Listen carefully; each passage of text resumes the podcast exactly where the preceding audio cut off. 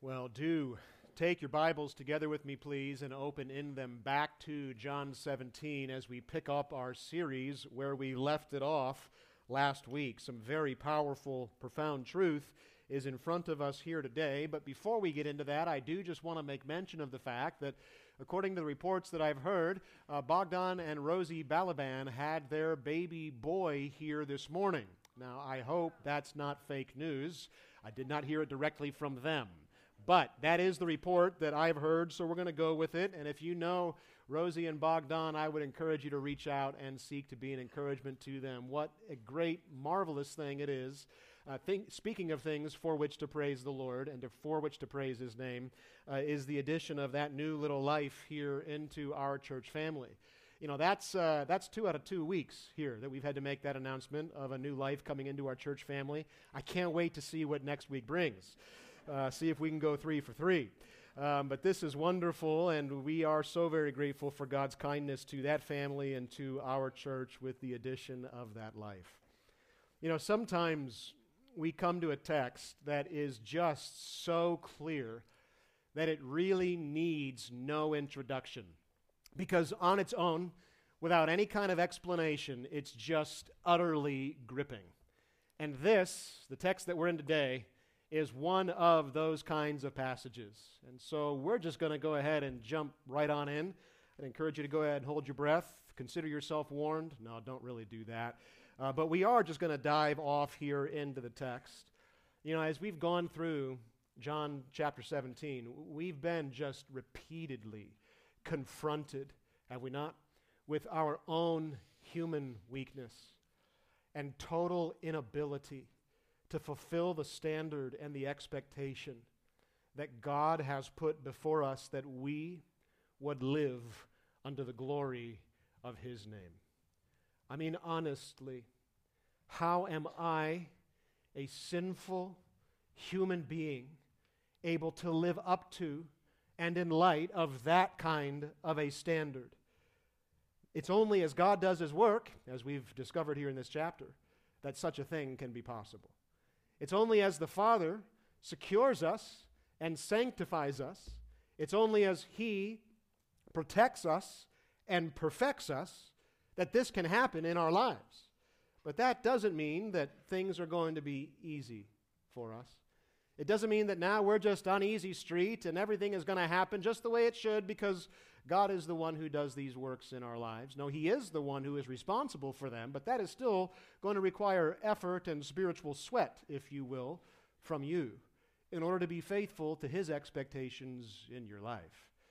And so, because it's going to require us to buckle down and apply ourselves, we need some encouragement along the way as we go through this great chapter here. Yes, God is going to do a great work in you that is going to make it possible for us to fulfill His expectations now, but we are still going to need to be encouraged even as we apply ourselves to the, the Christian walk and the work of sanctification.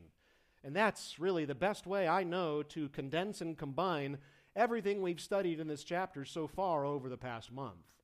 And so this morning, as we come down to verse 20, it's with great joy that we find exactly the kind of encouragement that we need here in this verse.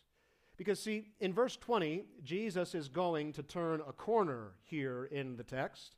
Because up until this point, the primary audience in this prayer has been the 11 faithful disciples who are still walking with Jesus. And just as we've been doing, the principles in those first 19 verses can and rightly should be extrapolated and applied to our own lives, but that doesn't change the fact that the, that the primary direct application was first to these men. Jesus is praying for them specifically. But here in verse 20, this is where the encouragement comes in.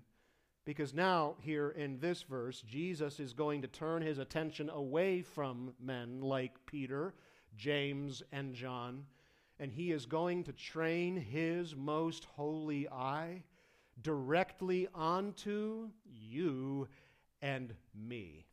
See, it's for that reason that, in my estimation, John 17 20 is one of the most devotionally powerful verses in the Gospel of John.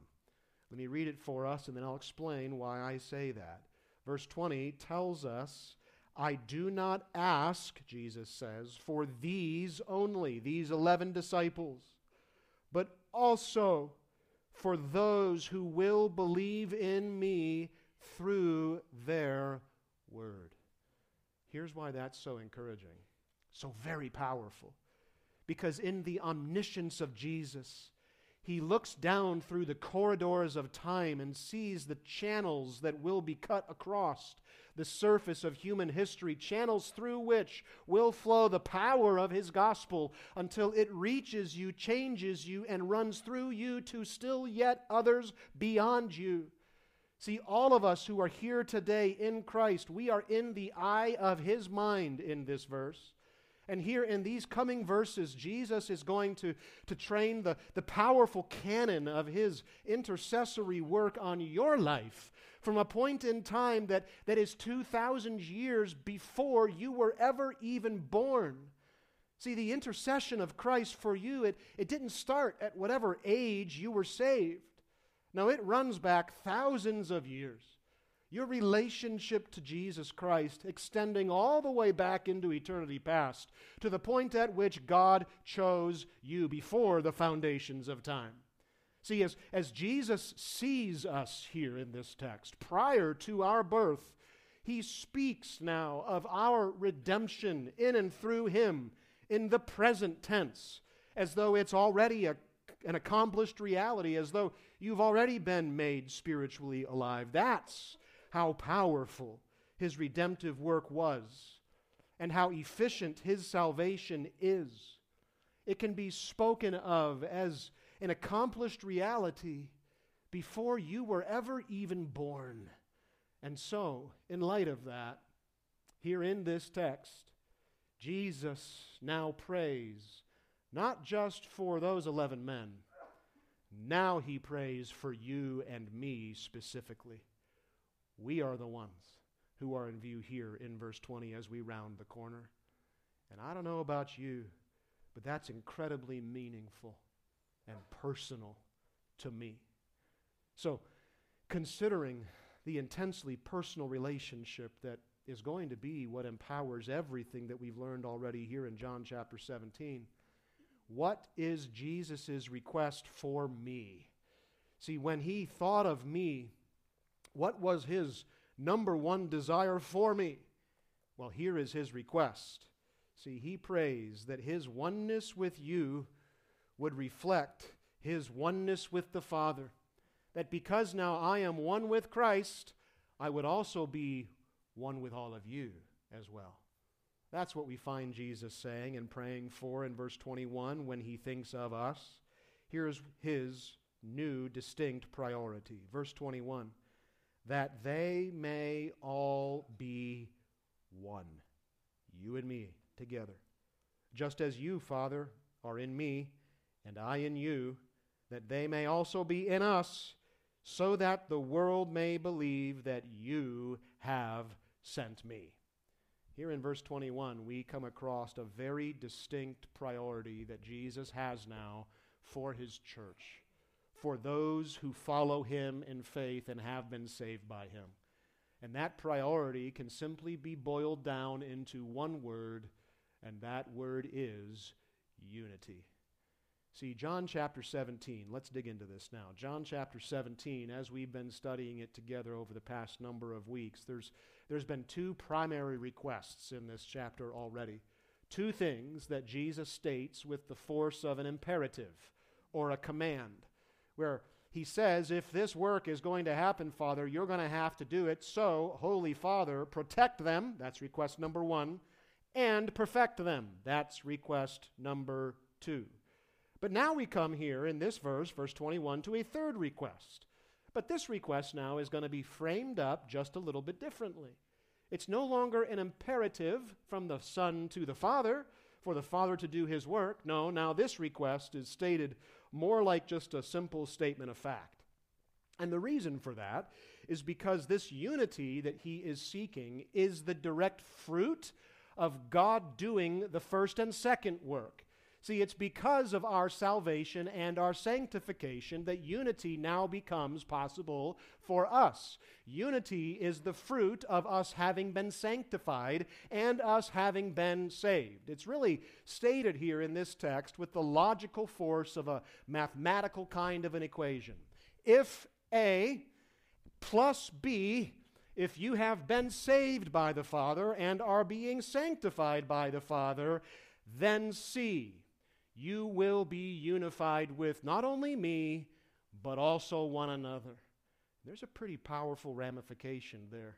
The implication of that formula that he gives to us here is that if you look around at the church in which you are and you don't see the unity of the Spirit there, if you see division and dissension and chaos and strife, if you don't see the unity that is supposed to be the result of salvation and sanctification, then the logical conclusion that you must draw is that there is a problem somewhere along the way with point A and B. You need to go back and examine is there really salvation here in the lives of these who are going like this? And if there is salvation, then there's definitely a problem with sanctification. Because if salvation has occurred and sanctification is occurring, then unification will take place. That's the logical flow here of what's being communicated to us in chapter 17. Clearly, this is very important for us as a church to not only understand now, but to apply. And that's the task that's before us here this morning. It's important that we consider this priority that Jesus gives to us here, this thing he prays for, with some pretty sober minds. Now, there's going to be two parts to what Jesus says here as it relates to this new priority. First, he's going to train our attention on the oneness that he experiences with his Father, and that oneness between the Father and the Son is then going to become the model on which my oneness to you and your oneness with each other is supposed to be framed. That's what Jesus says here, is it not? That they may all be one, just as you, Father, are in me and I in you. It is the unity between the Father and the Son that is meant to be the comparative model between my unity with each and every one of you.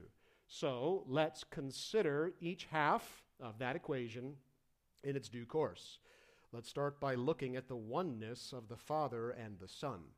How were they one? When Jesus says, You're in me and I'm in you, and that's the level of unity that we share with each other, that's the model for now, my people. What does that actually look like? What does that actually mean?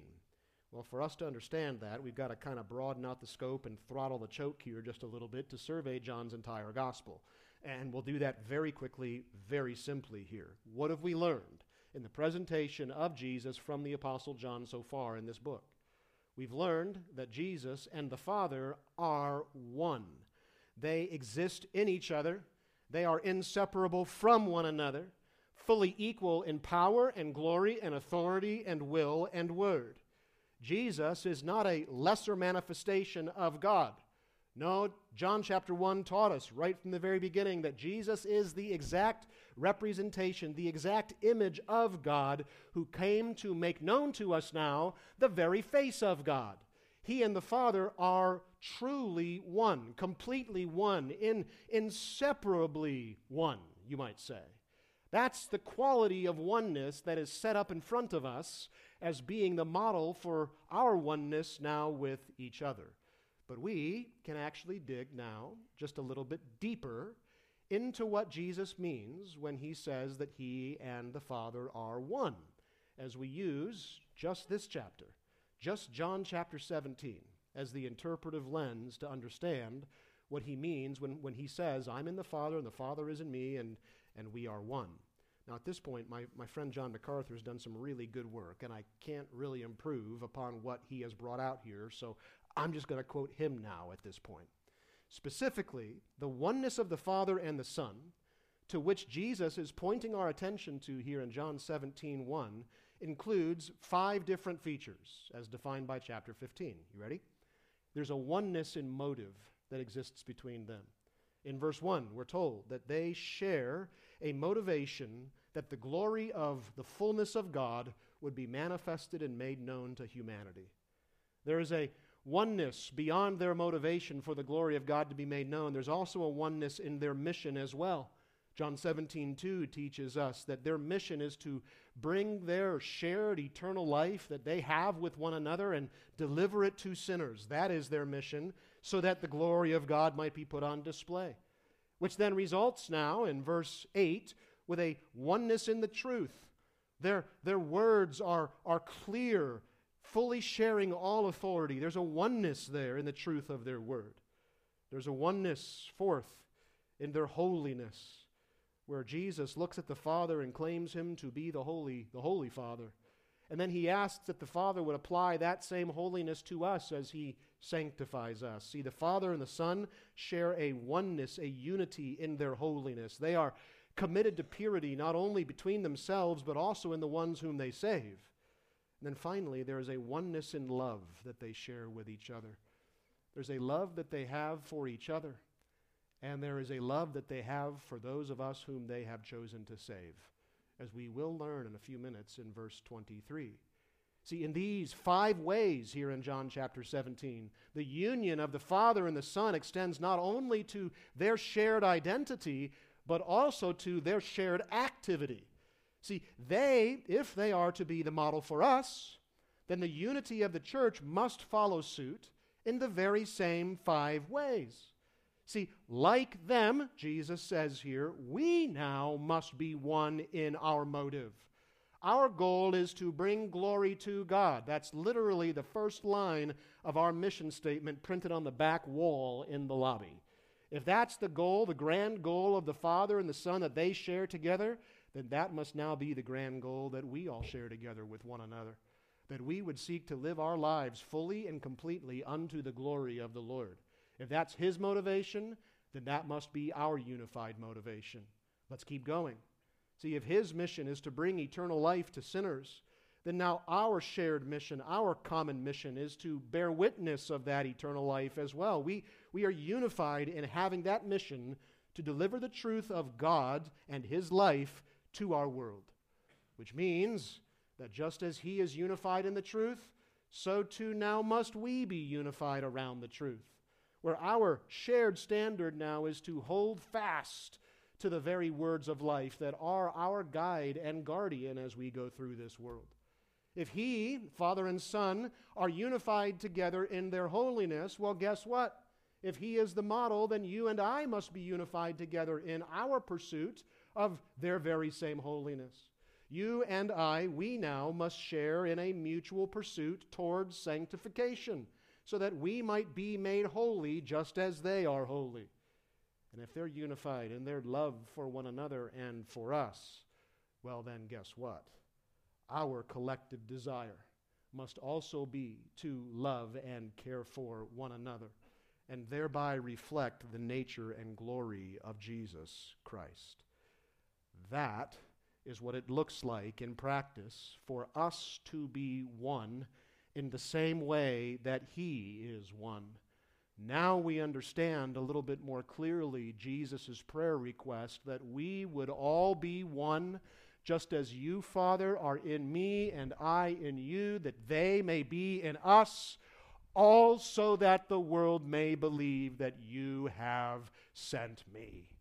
See, the goal, the mission that you would put on display the glory of God and bear witness of who He is to the world depends upon you and me sharing together a unified motive and mission and truth and holiness and love with one another. And if we do not do that, then those things, the glory of God, cannot be put on display through us, and we have fundamentally failed in the mission that has been entrusted to us. This is really important stuff now for the church. See, having been caught up into their oneness, as Jesus says, our reflection of their nature, it, it's supposed to become the vehicle by which the glory of God is known.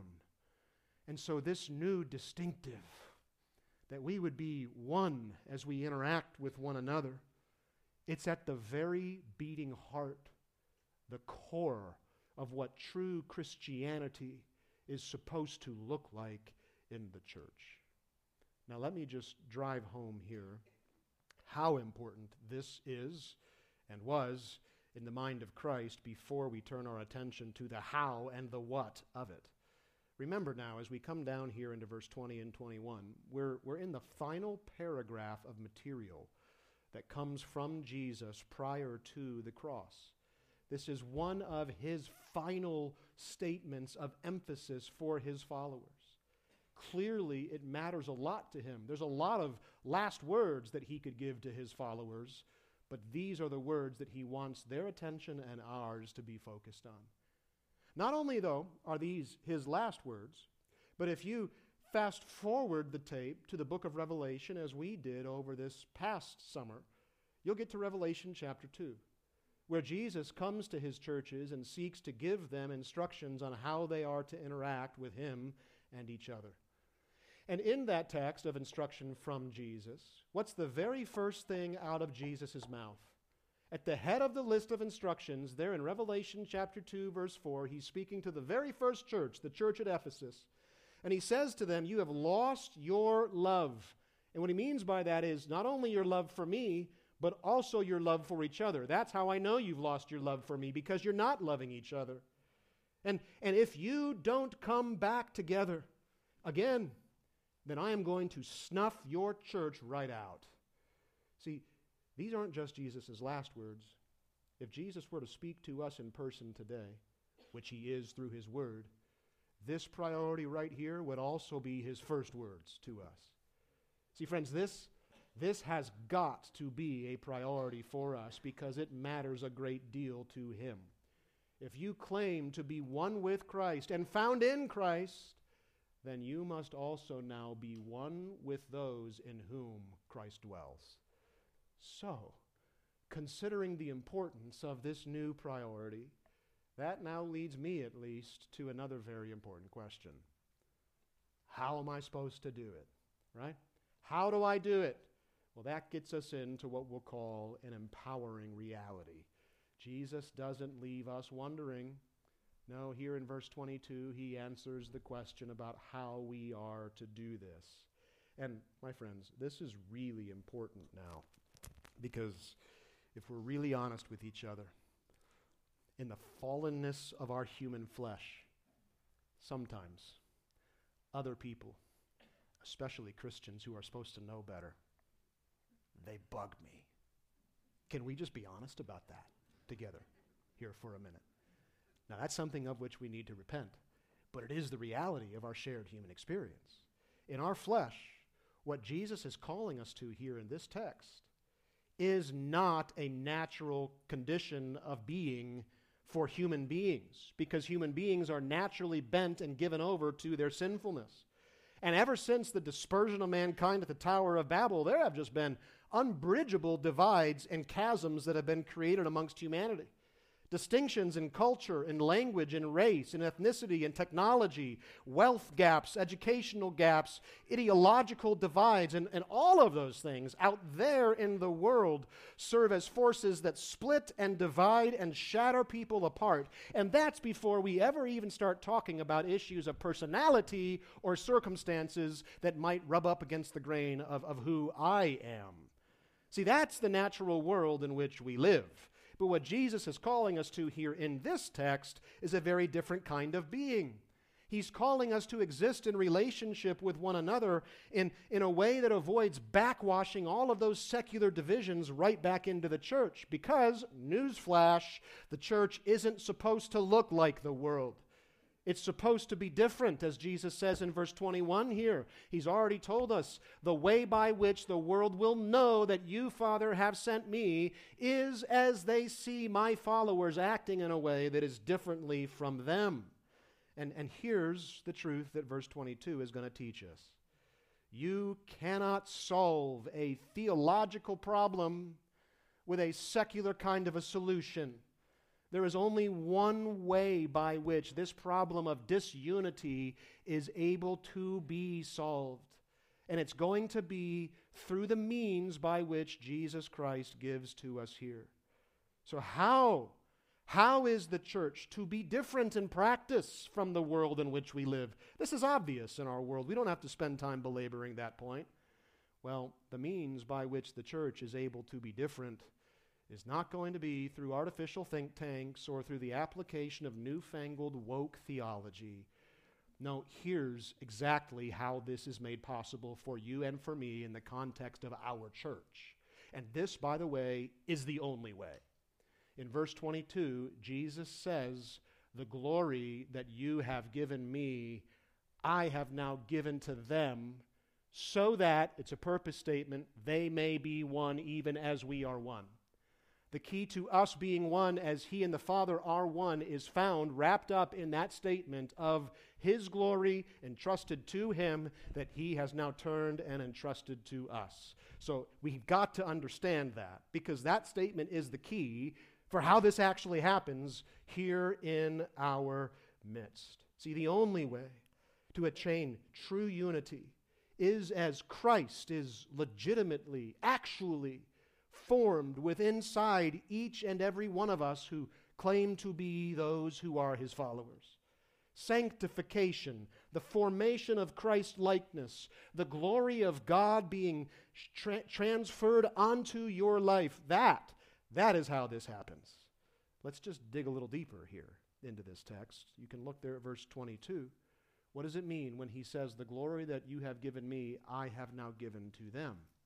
Well, based upon the earlier lessons that, that we have studied here in this chapter, we know, don't we, that the glory he's referring to is the manifestation of God's character, the imaging of his nature. So when he says, You have given glory to me, what's he saying? You have entrusted your nature, the nature of your name, to me so that I might reveal it to them. And now, having revealed to them the nature of their God, through my work, I am going to see fit that that nature now be formed in them. That, that Christ now takes up residency within us, and that we begin to look like him. See, that glory is not only revealed in Christ, but the glory that he's referring to here has now been installed within us through the indwelling of his Spirit. And here now he tells us that the direct results of your sanctification, the process, if you will, by which his nature is formed in us, is that we now, looking like Christ, may be one with each other, even as he is one with his Father. Here's how that translates into practice. Look, when you are just enthralled with the person of Jesus Christ, amazed at the reality of who He is, and your life begins to look like His life, when you're pursuing His life being formed inside of you, that's sanctification. You cannot hate your brother. It's impossible. See, you can't bicker amongst yourselves when both people that are bickering are simultaneously striving after the glory of God as being their ultimate aim in life. That's true in a church, it's also true in a marriage. You can't fight with each other and be hostile with each other if you're both seeking after the glory of God rather than your own desires. Here's how this works you can't be embittered against a brother or a sister when you look at them, but you see in them the face of your Savior. When you look at a life that has been transformed by Christ and you see the power and the impact of His work, well, how are you supposed to hold your puny little grievance against them? See, you, you can't be hostile towards the bride of Christ and the family of God that He has formed when you also perceive the presence of God's Holy Spirit moving in her midst and, and working to change individuals to look more like Jesus Christ. See, the character of Christ, the glory, the very nature of God being formed in you, that, my friend, is the key to finding true unity with one another. Which then begs the question it's an important question. All right, if the character of Christ being formed in me is the foundation, the basis for my unity with you, then how do I make sure that the character of Christ is being formed in me?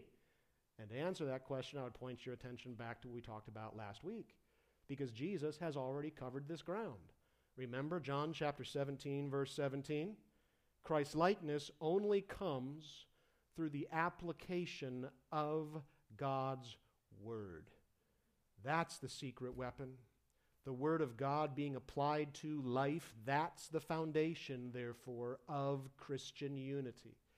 Which leads us now to a, a very crucial point of clarification here, and it's one that Pastor Jerry and I have talked about at length, and we both agree uh, with it. This peace that needs to exist amongst us, it can only be had as the truth is understood and applied. Because until you apply the truth of God's word to your life, you will not look like Christ. And if you do not look like Christ, you cannot be one with each other. The key to oneness in the body of Christ, the key to oneness with each other, is that you be looking like Christ, and to look like Christ, you must be applying the word of Christ. That's what we've been taught here already in John chapter 17, which means that you cannot have unity apart from the truth. You know, I can't tell you how many pastors I've talked to or know whose doctrinal statement doesn't go beyond this. In essentials, unity. In non essentials, liberty. And in all things, charity. Now, there's nothing wrong fundamentally with that statement. But if you're using that statement to avoid having to draw any doctrinal distinctives or lines or land on a page and say, this is what I believe the scriptures teach, that is wrong. Because, see, you can't have unity if you don't first have the truth. Jesus doesn't say in verse 17, Father, sanctify them in the truth, only to toss that truth out the window when we get to verse 21 for the sake of a shallow, truthless sense of camaraderie. No. Unity that is devoid of theology is shallow, and it cannot hope to weather the storms of life. The only way that true unity can be had within the context of the church is as we are made to look like Christ. And that requires the application of truth and doctrine. True unity demands deeply held commitments that are now going to be applied in a, in a spirit of love and grace. Who's the model of this? Person of Jesus. He knew exactly what he believed, he wasn't confused. He had his convictions about that which was true and that which was not, and he held to those convictions firmly, making no apology for them. But when he came to interact with the man on the street about that truth, he did so with a spirit of love. He did so with a spirit of grace. And that's what we're called to here as well to be unshakable and clear in our convictions, firm in them, even as we seek to apply them with care and concern. See, there, there can be no unity without sanctification, and there is no sanctification without the knowledge of the truth. If it's the truth that makes us look like Christ, and Christ being manifested in us is the foundation for how unity is developed, then there can be no shortcuts. There are no alternative routes to seeing the unity of the Spirit developed in the body of Christ. It means that all of us together must be pursuing likeness to Christ as we seek to apply the Word of Christ to our lives. There is no unity without first there being orthodoxy. That's how this happens. So, now that we understand how unity is formed between us, it's as Christ is made, fashioned, and formed within us, what does that translate into now in the life of the church specifically? Well, enter verse 23 now. See, it's the chain reaction of God in Christ and Christ in us that now enables us to live in harmony with one another. So when that happens, what does that look like from the street level? Well, Jesus answers that as he restates his request, but he does it with a twist here in verse 23. I in them, you in me, that they may become perfectly one, so that the world may know that you sent me and loved them, even as you've loved me. Can you spot the difference between the first time he made this request and now here the second time? It's the manifestation of how this unity shows itself. It's with a perfect kind of unity. Now, that word there for perfect, it's the Greek word telos, which means for something to come to its conclusion, or to come to the end, for a work to be finished or completed, to be what it was intended to be. It's the very same word that Jesus is going to use in John chapter 19, verse 30, when he looks at his finished work at the cross and cries, Tetelestai, it has been finished. It is done. See, his work was finished so that our work of unity could be made possible. The very same word, just as his finished work makes it possible for us to be one with him. Now, our work is to seek to be one with each other because we're one with him. And based upon his presence within us, that's not beyond our reach now. Does that mean that we're going to be perfect? no. But it does mean that unity with one another is now possible. And that's why, friend, the rest of the New Testament gives many practical points of instruction for the new community church which Christ made. We are new community church, and that means that we must follow the new commandment of Christ that we would love one another just as he has loved us. John 13, 34, for instance. So, what does that look like in practice? Well, I would point your attention to texts like Philippians 2 1 through 4, where we're told, Do nothing from selfish ambition or conceit, but in humility count others more significant than yourselves. Let each of you look not only to his own interests, but also the interests of others. Or a text like Ephesians 4 1 through 6, where Paul says, There, I urge you now, all of you, to walk in a manner worthy of the calling to which you've been called. What does it look like to walk worthy? Well, it means that you evidence all humility, gentleness, with patience, bearing with each other in love. And then get this eager to maintain the unity of the Spirit in the bond of peace. And there are many other New Testament texts that we could go to to illustrate how this perfect unity that Christ calls us to here gets manifested in the church. But, but let's really get tactical here for just a few minutes and, and apply this truth that we've been learning about now directly to our context here at New Community. What does this kind of Christ empowered unity look like in practice? Well, the scriptures give us many different examples and points of application. We could start by talking about issues of Christian liberty, for instance. See, in church life, there are those things that God has explicitly said, things that he has clearly revealed. And these are the things that we believe without variation or, or, or, walking away from them. Some examples would be sexual immorality of any kind is wrong, gossip is sin, a proud heart is an offense against God. Rejecting God's design for biological males and females is to reject God Himself. These are plain, divinely revealed statements of truth that Scripture obviously makes clear for us. And so we believe them wholeheartedly. But then there are areas in the Christian life where we must interpret God's word to stake out our own positions. And these are now our convictions. Issues such as what kind of entertainment choices are we going to make? Or what kind of schools are we going to send our kids to? Issues of modesty in dress or whether or not to drink in moderation. These, these are all examples of convictions that, that flow out of consciences that have been informed by scriptures. But for the, true, for the church to operate in true harmony, we've got to be careful now to distinguish between our beliefs and our convictions as we interact with each other. Because God has left many areas of the Christian life where we must individually apply wisdom and truth, knowing that ultimately we will give an account to Him and Him alone. Now, if I, as your brother, see you walking in clear sin against the divinely revealed truth of God, I am responsible to confront that for the sin that it is. But when it comes to my own convictions and to my own preferences, it's never appropriate for me to threaten the unity of the church by forcing onto you those things that I prefer. See, we can have discussions about those issues of conscience but we must be governed by love and grace in the midst of those discussions, remembering that beliefs and convictions are not the same things.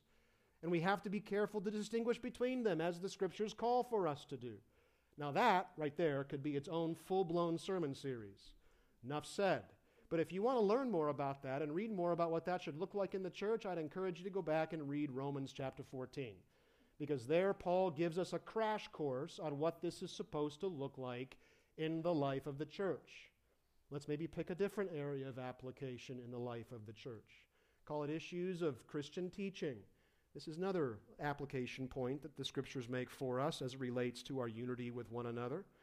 See, it's so easy for Christians to gravitate towards the teaching of people who think like me or who connect better with me. There are certain preachers or teachers in the church that we all like to hear. And outside the church, there's Christian celebrities and podcasters that fill up our electronic devices with more hours of content than we have in the rest of our lives. And that's, that's a good thing to hear the truth and to listen attentively. Nothing wrong with having a preference on who you listen to until you start to follow that teacher to a degree where you begin to look down on those who don't. Let me be really clear here. There is no teacher in this church who has a corner on the truth. Anytime the Word of God is opened by anyone, we all bury our noses in it and seek to discern is this right? And if it is, we follow it, regardless of who is saying it. We don't look at other small groups sideways because of who leads them or who attends them and think that ours is better than theirs because of the format of the study or the, the tools that they happen to use there. There is no Bible study or Bible study method in this church that does things the, the right way versus those who do them the wrong way. No, in the church, there is no we versus them. There's just now us, always. The Corinthian church had a really big problem with this. In the opening introduction of his epistle to the Corinthians, Paul says, What is going on? That's my paraphrase for you. Each of you is saying to each other, I follow Paul, or I follow Apollos, or I follow Cephas, or I follow Christ. What? Is Christ divided amongst you? No, but we are one. And that means that we encourage each other to grow, regardless of the context where the truth is being found in the church. And we are to urgently and eagerly seek after that truth, regardless of where it may be found, not following after specific teachers. Maybe one more point of application for us here this morning. Told you we were going to get tactical.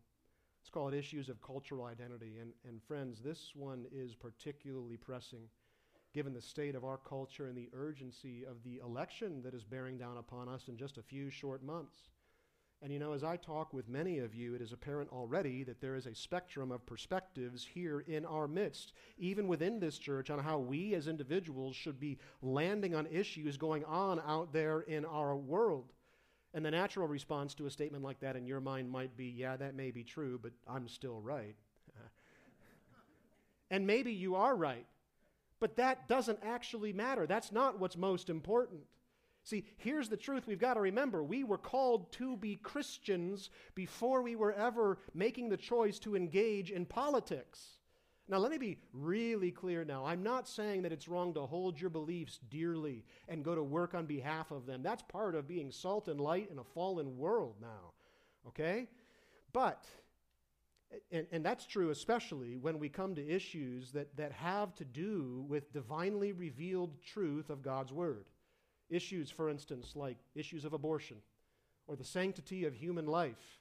Those are the kinds of moral issues with which we do have divinely revealed truth, and we ought to rise up as one and speak with the authority of God's word.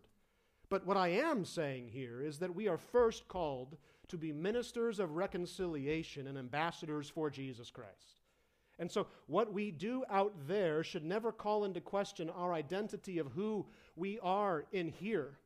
And when it comes to being in here together as a group, Colossians 1:28 governs what it is we're supposed to be about, and we are commanded to preach Christ and not the culture. See, it's the preaching of Christ and his gospel and his word where now we will find our unity. So over over these coming months, as we talk together, we may well find ourselves in different places as it relates to, to various issues that may mean a lot to us. But here's my question for you directly do you love Christ enough to set aside those temporal differences and passions and love each other as He has loved you? Will you manifest the glory of Christ who dwells within you now by exhibiting grace, charity, gentleness, goodness, patience, and most importantly, self control? Look, And here's where I want to land the plane today. The temptation to division is so strong. And the opportunities for it are virtually endless in the world in which we live. And yet, the prayer of Christ here for us is stronger, and his expectation to a perfect unity is greater because, as verse 23 teaches us at the end, the world's ability to see the Father's love and know that Christ came from him is inextricably linked to the way by which now we would love each other. You know, picking up his pen and writing nearly 60 years after the events of John chapter 17, the Apostle John, having had six decades to stew on and really soak in the words of Jesus, said this in the epistle of 1 John Whoever says he's in the light but hates his brother, he is still in the darkness. Whoever loves his brother and abides in the light, well, in him there is no cause for stumbling because he is in the light. But whoever hates his brother is in the darkness and walks in the darkness. He does not know where he's going because the darkness has blinded his eyes.